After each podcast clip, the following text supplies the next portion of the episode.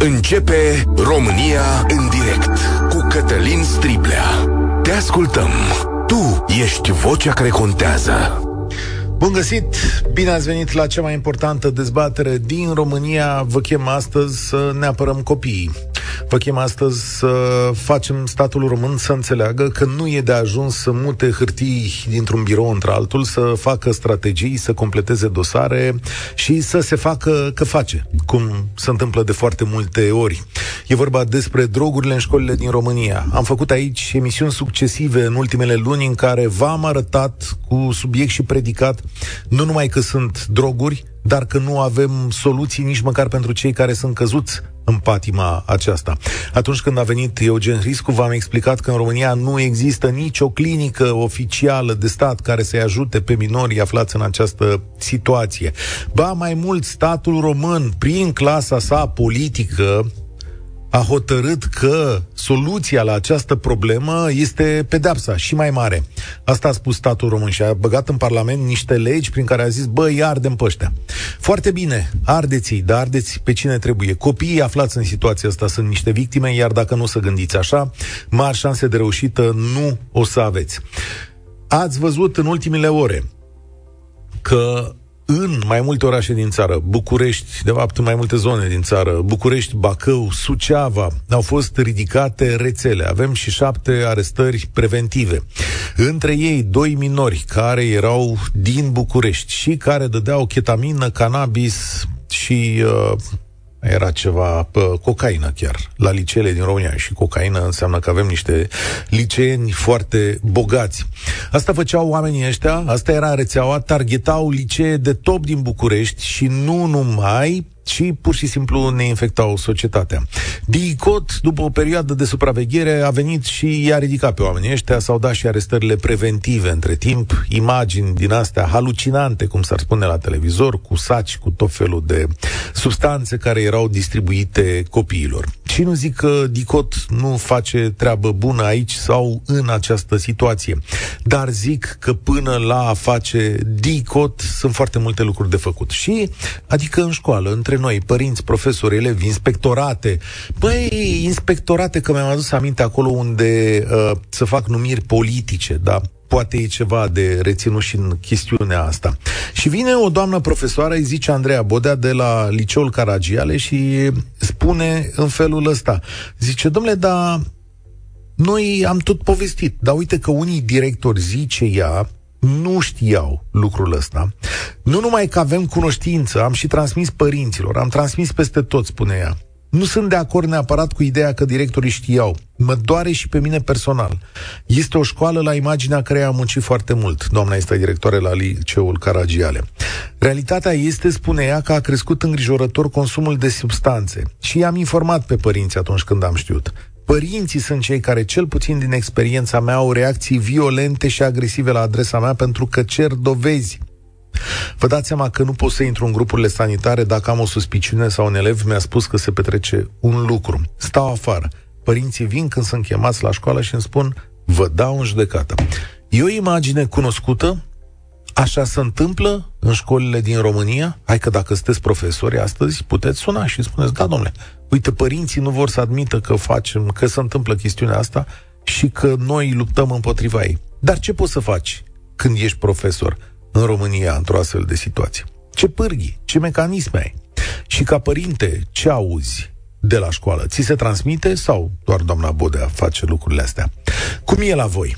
Asta vă invit să vorbim astăzi 0372069599 Puteți să ne sunați din toată țara Puteți să ne spuneți cazurile voastre și modul în care conlucrați acolo Încă o dată 0372069599 Cât de ușor găsești droguri într-o școală din România? Ce poate face un profesor care întâlnește astfel de cazuri? Și ce faci cu minorii care sunt traficanți? Că iată, avem situația asta copiii ăștia, la rândul sunt niște victime. Cum procedezi ca să oprești toată treaba asta? Adică mi se pare că am ajuns într-un punct foarte important. 0372069599 Suntem pe Facebook și pe YouTube, la radio la Europa FM. Începe România în direct cu Cristi. Salutare! Bună ziua! Uh, mă bucur că am reușit să intru e o problemă extrem de gravă și de la bun început aș vrea să spun că nu vreau să acuz pe nimeni legat de ceea ce se întâmplă. Uh, mă refer la profesori, la părinți sau la arestul autorităților. Uh, probabil că e un, e un sistem legislativ care are foarte multe lacune, motiv pentru care sunt uh, destul de multe instituții care pur și simplu nu vor să se implice, tocmai pentru că este o problemă extrem de gravă și implică foarte multă muncă, implică extrem de multă implicare și mai ales implică foarte, foarte multă birocrație. Dar trăiți uh, o experiență de genul ăsta? Adică ați văzut, ați simțit, ați Am tangențe cu sistemul de învățământ și am văzut uh, cazuri de genul ăsta. Acum, uh, tot ce se leagă, se leagă de două, trei licee care sunt de top. V-aș ruga să vă uitați la firul ierbii, să vă uitați la colegiile tehnice, să vă uitați la toate liceele din țară, pentru că este, un, uh, este o problemă sistemică. Nu este o problemă punctuală care s-a întâlnit la Suceava sau la București. Este o problemă sistemică. Legat de părinți, aș vrea să vă spun, fără să acuz pe nimeni, repet, că unii părinți, pur și simplu, unor părinți, pur și simplu le este greu să accepte că, mă rog, copiilor pot face așa ceva. Copiii se metamorfozează în momentul în care ajung uh, stea cu anturajul. Într-un fel se comportă acasă, în cu totul și cu totul altfel se comportă atunci când dau de un anturaj. Când dau de prieteni, când dau de un anumit anturaj, când merg la un chef. Sau adică când dau... sunteți de acord cu opinia exprimată de doamna profesoară Bodea, care zice... De acord. Total de acord, ați spus? Total de acord. Total de acord. Adică, nu știu, a, ați, ați văzut cazul ăsta în care un părinte spune, știți, mi se pare că puștiul tău sau fata ta fumează iarbă și părintele să zică, du-te mă profesori acasă că... Nu așa, dar, dar uh, au fost cazuri, au fost cazuri în care i s-a spus părintelui, domnule, uitați, copilul are sau a făcut anumite probleme, a distrus în școală sau a mhm. făcut, uh, deranjează foarte mult sau are un limbaj violent sau... Și părintele zice, domnule, dar acasă nu se poartă așa. Mie, mie, mie îmi vine foarte greu să cred că aici se întâmplă. Deci este, ăsta este caz concret. Okay. Și nu este doar unul cu, singur. Cu, cu asta da? pot să fiu de acord, dar un părinte care îi se spune că... Am extrapolat un pic, pentru că părinții, când vine vorba de problemele și mai grave, unii părinți probabil că își pun o, să zicem așa, o carapace și mai puternică. Mm-hmm. Și le vine, le vine greu să creadă, poate eu vă spun din experiența unui colegiu tehnic că, să zicem, 30% din părinți, ă, din copii, vin din familii dezorganizate total. Părinții, unoi, unii părinți nici măcar nu știu cum au copiii la școală. Ce înseamnă din experiența unui colegiu tehnic? Lucrați acolo la un colegiu tehnic? Uh, am tangențe cu un colegiu tehnic. Ok, am înțeles. Păi deci, și asta... Problemele sunt sistemice, nu sunt niște probleme care să fie punctuale. Trebuie să ne gândim dacă este posibil să le rezolvăm la fel de sistemic. Păi, este? Asta e întrebarea mea. Păi, trebuie să vedem dacă sistemul legislativ vrea să participe. Uh, am avut un ministru, domnul Câmpeanu, dacă vă mai aduceți aminte, și ne-a zis așa, la televizor, citez, chiar și din știrile dumneavoastră, după consultații cu părinții și cu colegiul elevilor, cu, da, am dispus inspectoratelor. Deci... Da. Mulțumesc Unde tare sunt? mult. Da, știu ce spuneți. Dar uite ce zice Adrian Chelaru aici pe Facebook. Trebuie, trebuie din nou reinventate centrele de corecție sau muncă în folosul comunității pentru copii. Niște lagăre, nu vreți? Întreb.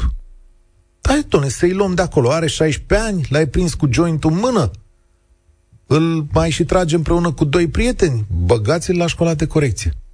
Credeți voi că cu o școală de corecție lucrurile să fac un pic mai bine? Întreb. Că aici discutăm. Eu nu cred, da. În fine, sunt și uh, chestiuni de genul ăsta. Um, în ultimii ani, spune Eusebio pe WhatsApp, este vizibil de la distanță, chiar și fără să stai de pază prin dreptul școlilor, că s-a intensificat consumul și vânzarea de pliculețe ce conțin vise halucinogene. Da, cred că asta e partea următoare a dezbaterii, ne explica și Eugen Hriscu. Drogurile sunt mai scumpe, dar astea, porcăriile astea etnobotanice, sunt ceva ieșit din comun, niște mizerii ieftine găsite la tot colțul. Mihai, salutare! Le facem centre de corecție? Salut, salut Cătălin! Uh, ce pot să zic? Uh, cu fiecare emisiune și cu fiecare subiect pe care îl abordez la radio, deschizi o cutie a Pandorei.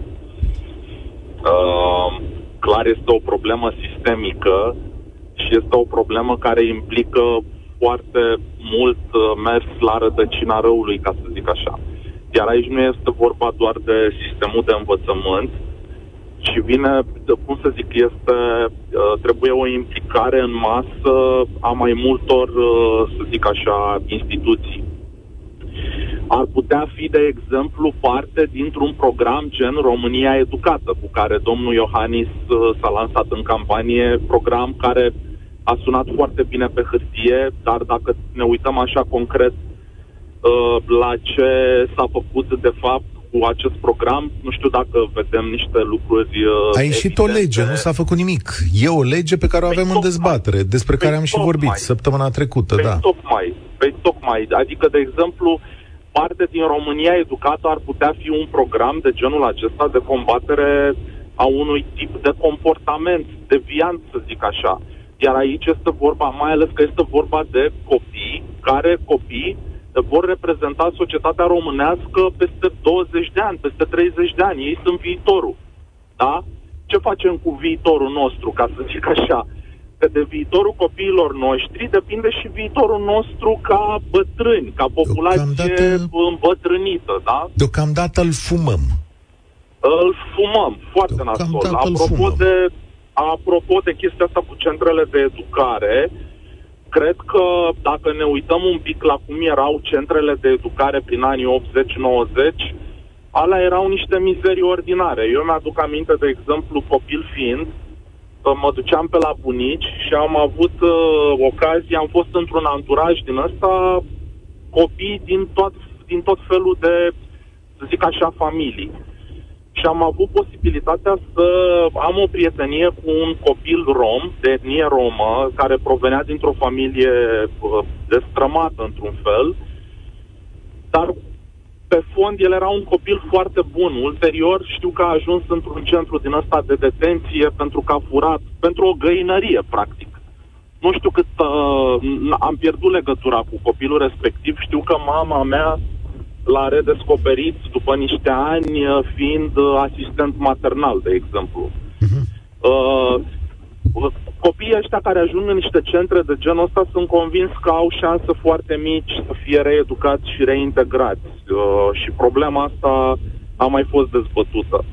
Este, uh, noi nu avem efectiv un, uh, cum să zic, un program național de reeducare uh, și nu aici, hai să nu vorbim neapărat de copii și al adulților până la urmă. Adică Crezi... sunt oameni care probabil ies din pușcării, uh, sunt reintegrați și readuși uh, social la Iai, un nivel funcțional. Tu crezi că nouă legile ne lipsesc în țara asta? Cred că poți no, să-ți e... înșiri munți. Nu. E nu, vorba nu de voință. legile. Ne lipsesc niște oameni care să nu mai arunce niște vorbe în vânt și niște legi de dragul de a fi acoperiți de niște hârtii. Asta e. lipsesc niște oameni care să facă ceva, de exemplu, nu știu, cum este, cum sunt cei de la Dăruiește Viață, sau apucat să facă un spital. Dar, vedeți, dumneavoastră, problema este că uh, avem nevoie de niște oameni care chiar să facă și de, niște, de un guvern funcțional uh, care să nu ne mai arunce doar niște vorbe în vânt și niște legi de o administrație. Uh, de, de o administrație funcțională. Părerea mea este că nu legile, mulțumesc Mihai, nu legile sunt o problemă în această țară ci voința și capacitatea de a le duce mai departe, că în momentul în care aplici legea, deranjezi unii oameni să supără, vin presiunile. Iar tu ce să faci ca funcționar public? Nu vrei să faci lucrul ăsta, nu vrei să deranjezi în momentul ăsta. Vrei doar să fie bine și câtă vreme nu e vorba de copilul tău, ei bine, în condițiile alea, atunci de copiii celorlalți nu-ți pasă. Dar ce ar putea să facă mai bine societatea românească? Adunați-vă la școli, aveți consilii de administrație, aveți uh, ședințe cu părinții, aveți grupuri de părinți, puneți întrebări, puneți presiune și aflați ce se întâmplă.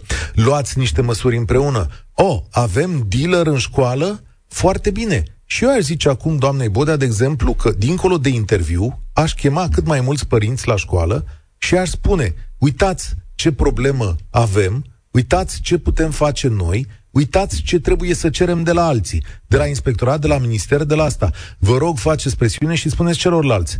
E și ăsta un punct de... Adică eu așa aș face, ne-am organizat. Băi, frate, avem o problemă în față, da. Dacă ești inspector și știi că la Caragiale se fumează, se trage, în ce să mai face, ai coborât de la nivelul inspectoratului să te uiți aici? Doamna Deca, dumneavoastră ce mai faceți? Dumneavoastră nu aveți nimic de spus despre plagiatul domnului Câmpeanu, că sunteți pe acolo, colegi de partid. Dar despre șmecheria asta cu drogurile să poate face ceva? Da, am auzit că o să veniți pe aici și poate ziceți atunci. Uh, avem înregistrarea aia cu doamna Budea? Da, avem. Avem o înregistrare cu doamna Bodea. Ia să auzim ce zice doamna Bodea. Părinții sunt cei care, cel puțin din experiența mea, eu de asta m-am lovit, au reacții uneori violente și agresive la adresa mea pentru că cer dovezi. Vă dați seama că eu nu pot să intru în grupurile sanitare dacă am o suspiciune sau uh, un elev mi-a transmis că se petrece un lucru, eu stau afară și părinții vin când sunt chemați la școală și îmi spun, vă dau în judecată ce aveți cu copilul meu, eu vreau dovada eu și nu cred că este vreun director care poate să aibă dovadă. Noi nu avem voie nici când avem o suspiciune să-i căutăm în ghiozdane, exclus să-i percheziționăm, nici nu poate fi vorba. Am chemat poliția, am chemat salvarea și lucrurile au rămas tot așa. Da. Ce mai zice doamna director? Că în Caragiale a venit de două ori agenția antidrog împreună cu un fost consumator de droguri, care au vorbit în sala de festivități. Săptămânal vin și discută cu elevii pe această temă, dar fenomenul este mult prea extins ca să putem trata o tumoră cu un algocalmin. Din ce informații am eu, elevii mei sunt în legătură cu alții, consumatori de substanțe interzise, sunt peste tot. Sunt copii care au sume enorme de bani asupra lor, pe care evident le au de la părinți. Școlii, zice ea, i s-au ridicat toate mijloacele de coerciție. Apoi și în condițiile astea a venit Mihaela la noi. Salutare! Ce facem? Bună ziua! Nu știu dacă există vreo, într-adevăr, vreo rezolvare, atâta timp când nu există o, o soluție sau o dorință a politicului, a instituțiilor uh, implicate, nu se va rezolva nimic. Cred că mai simplu ar fi să-mi puneți dumneavoastră întrebări, pentru că eu sunt mama unui copil uh, care se droghează de 26 de ani și a început într-un liceu destul de bun. Ca să-l dau și numele Nenițescu, cel de chimie.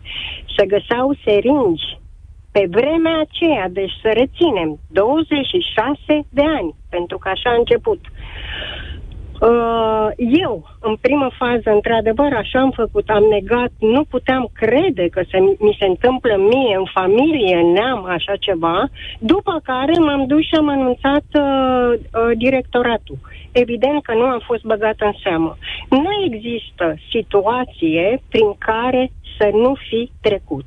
Noi nu avem prevenție în școli, sau ne mulțumim cu una la o lună sau una la un an, nu avem uh, spitale specializate, că Sfântul Stelian, fiul meu a fost internat de patru ori de acolo.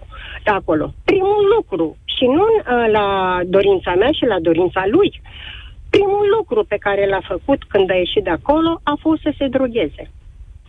Mulțumesc lui Dumnezeu, dacă se poate numi așa, dar mulțumesc și pentru așa ceva, pentru faptul că nu a fost violent.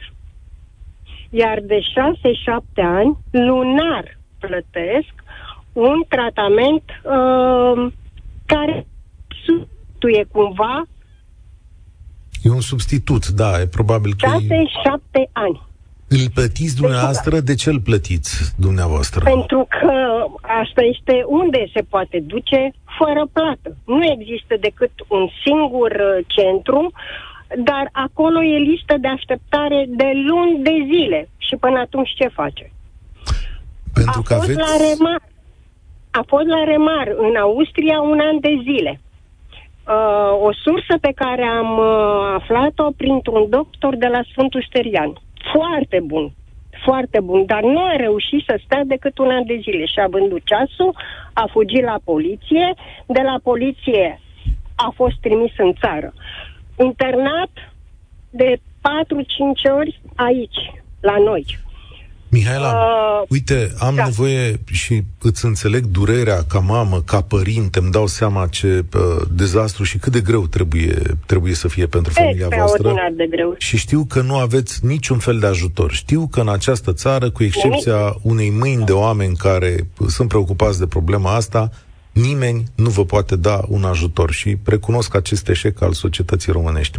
Vreau, în schimb, și o să-ți cer acest lucru, să îi ajuți tu pe oameni însă. Pentru că ai deja o experiență atât de complicată. Poate în acest moment, ascultându-te, oamenii vor reuși să trateze altfel cu copiii lor care sunt adolescenți. Spune-le la ce să se uite, la ce trebuie, ce te, trebuie să știe și ce să facă dacă se întâmplă așa ceva. În primul rând, nu știu dacă există o... dacă eu aș fi capabilă să dau rețetă, că dacă o știam, o, o aplicam pe mine. Da, niște lucruri ai învățat, uh, sunt convins. Da. Uh, întârzieri. Uh, absențe de la școală. Și totuși specific. Mă duceam la două săptămâni la școală. Dar capătă și experiență uh, în mani- manipulare, încât la un moment dat ești depășit.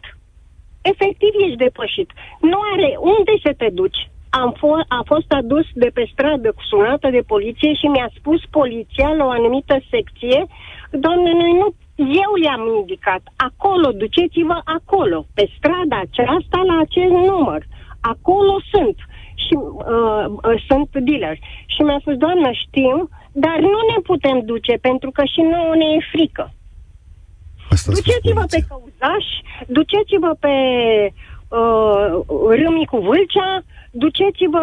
Dar acum deja, eu ce spun, acum spun de ani de zile.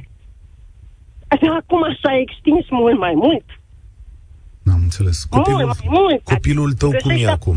Copilul tău cum e acum? Copilul meu este, cum să vă spun, evident că e un ratat din punct, din punct de vedere al societății. Uh, pentru că între timp a căpătat și un HIV, ratat din punct de vedere, încă o dată, o denumire care nu este corectă. Toți acești copii sunt victime. Ce să caute? Ce să caute închiși? Ca să devină și mai răi și mai violenți, să capete experiență acolo, să se întâlnească cu alții, să capete experiență acolo? Da. Mulțumesc pentru mărturia ta. Ah, las, lasă un pic. Inclusiv în spitale. În spitalele noastre internează o săptămână. Mai mult nu au, pentru că nu au paturi. Solicitarea e atât de mare. Iar la Bactazar le bagă în pâine. Transmit prin gardien, în pâine le bagă.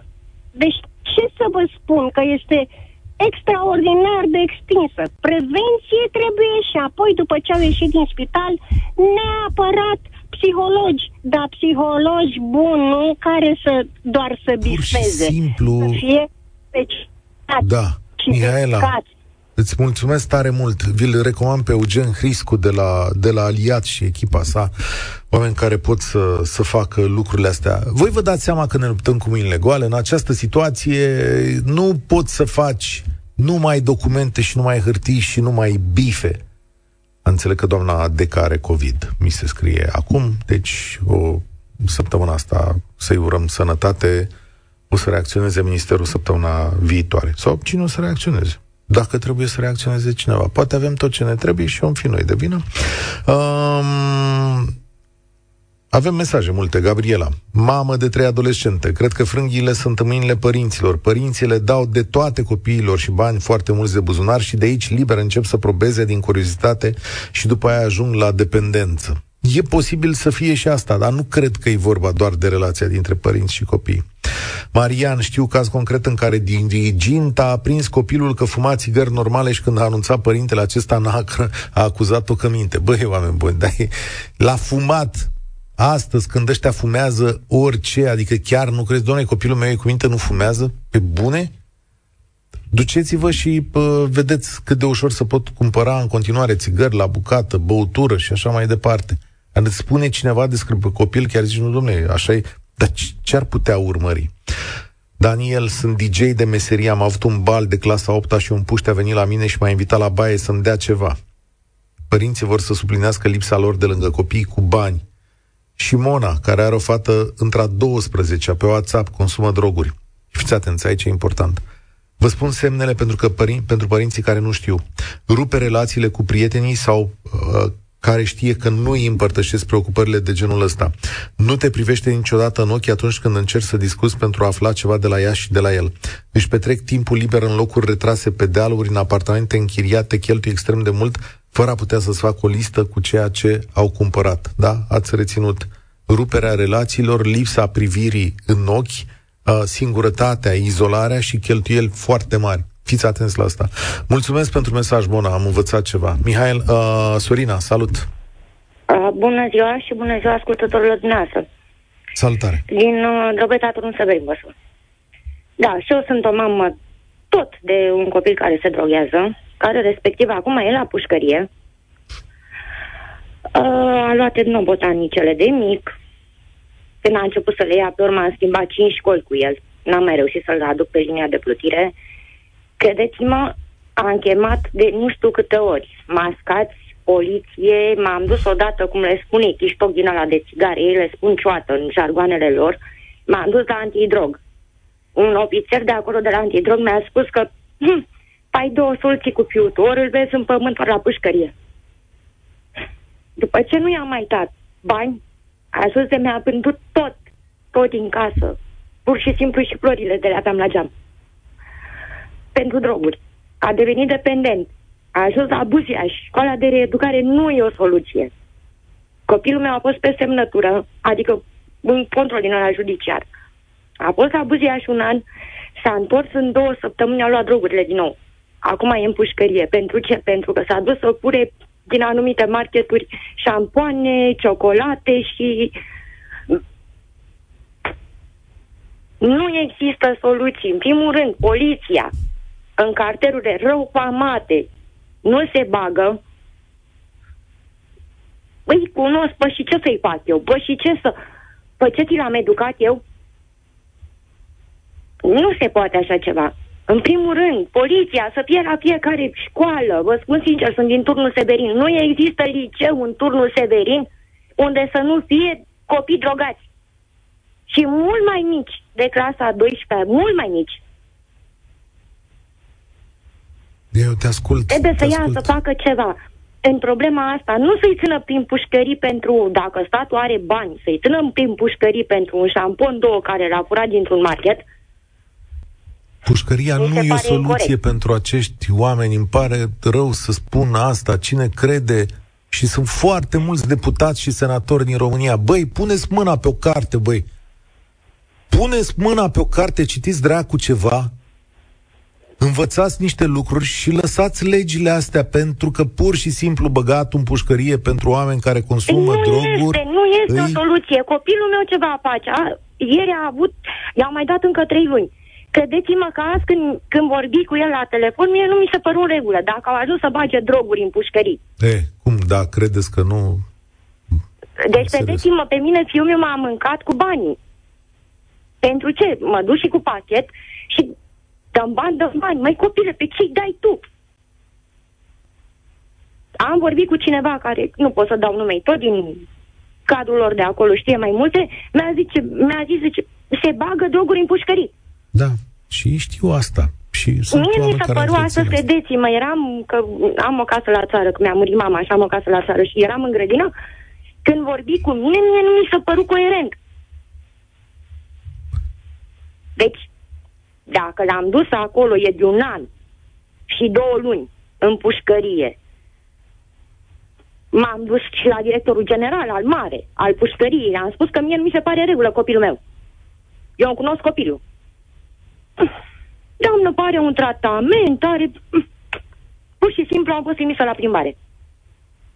Da, te cred. Nu e, dacă poliția, credeți-mă ce vă spun, dacă poliția, poliția, jandarmeria, eu chem jandarmeria, chem, deci, vă spusei, m-am dus cu toată din aia la antidrog.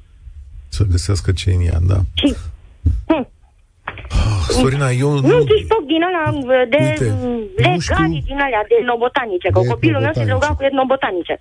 Nu știu sunt aici cu mâinile legate. Pot doar să vă iau vocile și să le transmit mai eu, departe ca oamenii ăștia să audă. Eu vă cred. Cu tot respectul și pentru doamna directoare, deci pentru doamna directoare, tot respectul că și-a luat avântul să spună că măcar un copil a fost drogat, dar în primul rând era o fată care putea să intre peste ea, că Doamne ferește. Doamne ferește, se poate întâmpla orice. Eu când îmi vedeam copilul drogat, eu nu, mă, nu plecam de la capul lui. Toată lumea spunea că într-o jumătate de oră își revine, dar mie nu venea să cred, mi se părea că e în comă. Deci, doamne, doamne, doamne, eu, și, și dânsii și noi ca părinți, v-am spus, că nu cred că vreun părinte a zice, domne, a, cum să spui că copilul meu se droghează ci de că să dă seama foarte târziu. Prima dată, prima dată cred că ești șocat. Sorina, îți mulțumesc tare mult pentru mărturii și vă mulțumesc că vă faceți curaj. Și vă aștept la radio, pentru că vocile voastre trebuie auzite de fiecare dată. Când ești polițist și ai luat o decizie să nu asculți pe această femeie, să știi că ești parte din acest lanț care îi trimite copilul, exact așa cum ai spus, că dacă nu intervii, ești parte din lanțul ăsta ori la moarte, ori în pușcărie. Dar înțelegeți cât de gravă este astăzi problema asta și toată lumea spune că e răspândită. Mergeți la școli, întrebați, stați de vorbă. Suntem măsuri pe care, sunt măsuri pe care fiecare dintre noi le poate lua acolo la școală. Nu stăm drepți în fața domnilor profesori. Remarcați că astăzi a fost plin de domn profesori care au sunat. Băi, de fiecare dată când e o poveste de asta cu școala și când se vorbește și despre responsabilitate, nu despre salarii, e lipsă aici. Poate e uh, Cătălina, profesoară. Salutare! Alo! Bună, bună ziua! Îmi cer scuze, ascultând ultimele două, am retrăit foarte mulți, uh, mulți ani din viață. Din păcate, fratele meu nu este la pușcărie, e în groapă. Um, vreau să spun doar câteva lucruri ca răspuns la întrebările tale. Fratele meu a început să se drogheze în 1999 și a murit în 2012, după ani de calvar. Tot ce au spus doamnele dinaintea mea se aplica și atunci. Tot. Spitalul cu droguri în pâine, poliția care l-a arestat pentru un deodorant pe care l-a furat din mașină, furatul din casă, farfuriile părinților mei, tot, tot, tot, hainele copilului lui, tot. Vreau să spun un lucru, dar nu profesorilor și nu părinților. Vreau să vorbesc cu tinerii. Dragilor, dacă vă păcăliți că o țigară de marihuana e doar o țigare, ascultați-mă că este o, o cale către o siringă. Fratele meu nu a început cu heroină. Fratele meu a început la un mișto cu prietenii cu un fum de marihuana. Și a trăit din 1999 până în 2012 iad. Nu știu câte, de câte ori a fost la dezintoxicare, nu știu de câte ori. În momentul când a murit, am fost ușurați. um, nu are ce să facă nimeni. În țara asta nu are ce să facă nimeni. Dacă din 1999 până în 2023 nu s-a întâmplat nimic diferit, ce credeți că o să se mai întâmple de acum încolo? Eu am speranța Doar că... Nu, nu ridicați țigara. Atât. Îmi cer scuze, da? Te înțeleg. Te înțeleg și îți admir curajul. E nevoie de mult curaj să vii să le spui oamenilor asta. Și mulțumesc că, mea, că te aud. Singura mea sugestie ar fi ca profesorii care aud această emisiune să vă contacteze, să ia legătura cu oamenii care v-au sunat și să invite în școli să povestească cu detaliu cum se manifestă un tânăr care s-a drogat și care plânge lângă mama lui, te rog, ajută-mă, că eu nu pot să mă opresc. Și atunci poate măcar unul. Ca așa am zis mereu, poate măcar un tânăr. Dacă trăiește. Pentru că fratele meu a murit, tot n-a fost degeaba. Vă mulțumesc. Uh, e greu. Cred că e foarte greu. Uh, salut, Alina. Bună ziua! Bună ziua! Alina din Craiova. Am auzit pe mai emisiunii, consider că subiectul este destul de delicat și am considerat necesar să intru în direct. Uh, aș uh, îndrăzni să spun că primul, cred eu că primul pas pe care trebuie să-l facem ar fi prevenția. Uh, cu plăcere am participat la un uh, program uh, educativ la nivelul școlilor din uh, județul Dolj, organizat la nivel instituțional. Uh, temele erau, uh, tema principală era educația juridică în școli. Uh, am mers alături de colegii mei în foarte multe școli din, uh, din localitate să prezentăm elevilor ce înseamnă această instituție a educației juridice. Uh, am descoperit uh, uh, elevi uh, bine informați, dar totodată foarte mulți aveau nevoie de uh, uh, noțiuni elementare de drept, de drept ce înseamnă infracțiune, ce înseamnă să consumi droguri, ce înseamnă să ajungi să vinzi droguri și așa mai departe. Spuneam asta prin prisma profesiei pe care, pe care o desfășor. Mi-a făcut plăcere să, să particip și să le putem prezenta uh, efectele uh, și, de fapt, să, să poată înțelege ce înseamnă să ajungi să și consumi acum... droguri și multe alte infracțiuni. Care erau curiozitățile? Care erau curiozitățile copiilor, Alina, când te duceai, apropo de consumul uh, de droguri? Uh, curiozitățile, vreau să spun că nu erau la nivel elementar, erau ceva mult mai uh, uh, ample, adică vreau să știe unde pot să ajungă, ce se întâmplă, dacă au cazier. Majoritatea vreau să știe dacă au cazier, dacă pot mai departe să meargă la uh, un, la o facultate și să facă o profesie care nu este nevoie de uh, a avea repercusiuni penale. Însă uh, am intrat în direct pentru că consider că prevenția prin educație este absolut, absolut. necesară în România. Absolut. Însă, um, proiectul a fost pilot, am participat ca și voluntar Ideea era ca la nivelul Ministerului această materie să fie introdusă în școli. Proiectul a rămas la nivel de Parlament. Nu mai știu în momentul ăsta în ce stadiu este. În stadiu cu pușcărie, consider... dacă îmi permiți. În uh, stadiu în care, nu prevenție, în stadiu în care pușcărie, aia gândește Parlamentul României, să știi. Adică am vorbit săptămânile trecute despre asta. Da, ideea ar fi, ar fi fost, um, am vrut să o fac auzită în sensul că consider că este necesară introducerea acestei materii, dar nu cu caracter opțional, cum se vrea, și cu caracter Care, obligatoriu. obligatoriu. Atenție, și obligatoriu. nu numai pentru copii. Alina, îți mulțumesc mult, încerc să mai iau un telefon. Atenție, prevenția asta se face și cu părinții. Când chemați părinții la școală, nu vorbiți cu ei doar despre notă, matematică, română, franceză, ce face. Aduceți-le oameni de specialitate să le povestească semnele să știe ce au de făcut când se întâmplă chestiuni de asta. Ce fac și atunci când se îmbată. Ce fac și atunci când fac sex. Unde se adresează. Vorbiți cu ei și învățați-i și pe părinți. Nici noi nu știm toate lucrurile astea. Aura, tu o să închei emisiunea asta astăzi. Grea emisiune. Da. Mulțumesc.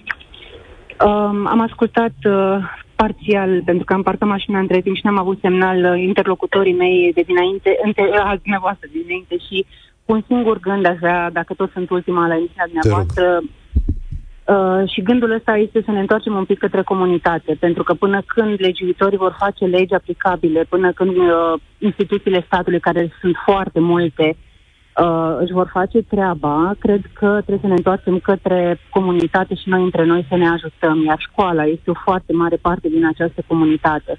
Iar dacă oamenii de acolo înțeleg să facă această educație pe care tocmai ați menționat-o anterior, să facă acele discuții cu părinții, să îi educe pe părinți prin ce să urmărească sau care sunt semnele ca să poți să previi sau să poți să dai seama când copilul tău o ia pe drumul ăsta, cred că încet, încet putem să, să cerem schimbarea de jos în sus, pentru că de sus în jos nu cred că va veni. Corect observație. Nu am Așa nicio așteptare Îți mulțumesc tare mult. Trebuia să o zică cineva. Nici eu nu am nicio așteptare de la statul român. O să bateți legile alea pe muchie. Știți care e adevărul pe care mi l-au spus oameni cu care discut pe culoare? Nici măcar în legea aia educației, care putea să cuprindă și asta, printre altele, singurul lucru pe care l-ați dorit cu adevărat PSD și PNL, dar absolut singurul, a fost să vedeți modul în care împărțiți pârghiile politice. Cine și ce cum are. A fost singura dezbatere reală între voi în momentul în care v-ați întâlnit. În rest, voi nu aveți problemele de aici, decât dacă, Doamne ferește, unul dintre copiii voștri ajunge în situația asta. Problemele astea sunt ale restului societății românești. De-aia o să începem noi de jos în sus. Oameni buni, mergeți la școală și vorbiți despre chestiunea asta. Organizați-vă în clase și la școală. Trimiteți semnale către inspectorate. Iar dacă ești polițist sau om care ești în măsură să asculți treaba asta, când vine un om disperat la tine, ascultă-l și fă tot ce poți să faci, pentru că oamenii care ajung aici, i-ați auzit pe părinți, sunt realmente disperați. Nu le refuzați ajutorul. O să ne întoarcem la povestea asta. Dar azi ne oprim aici. Eu, eu sunt Cătălin Striblea, asta e România în direct, spor la treabă. Participă și tu, România în direct, de luni până vineri, de la ora 13 și 15.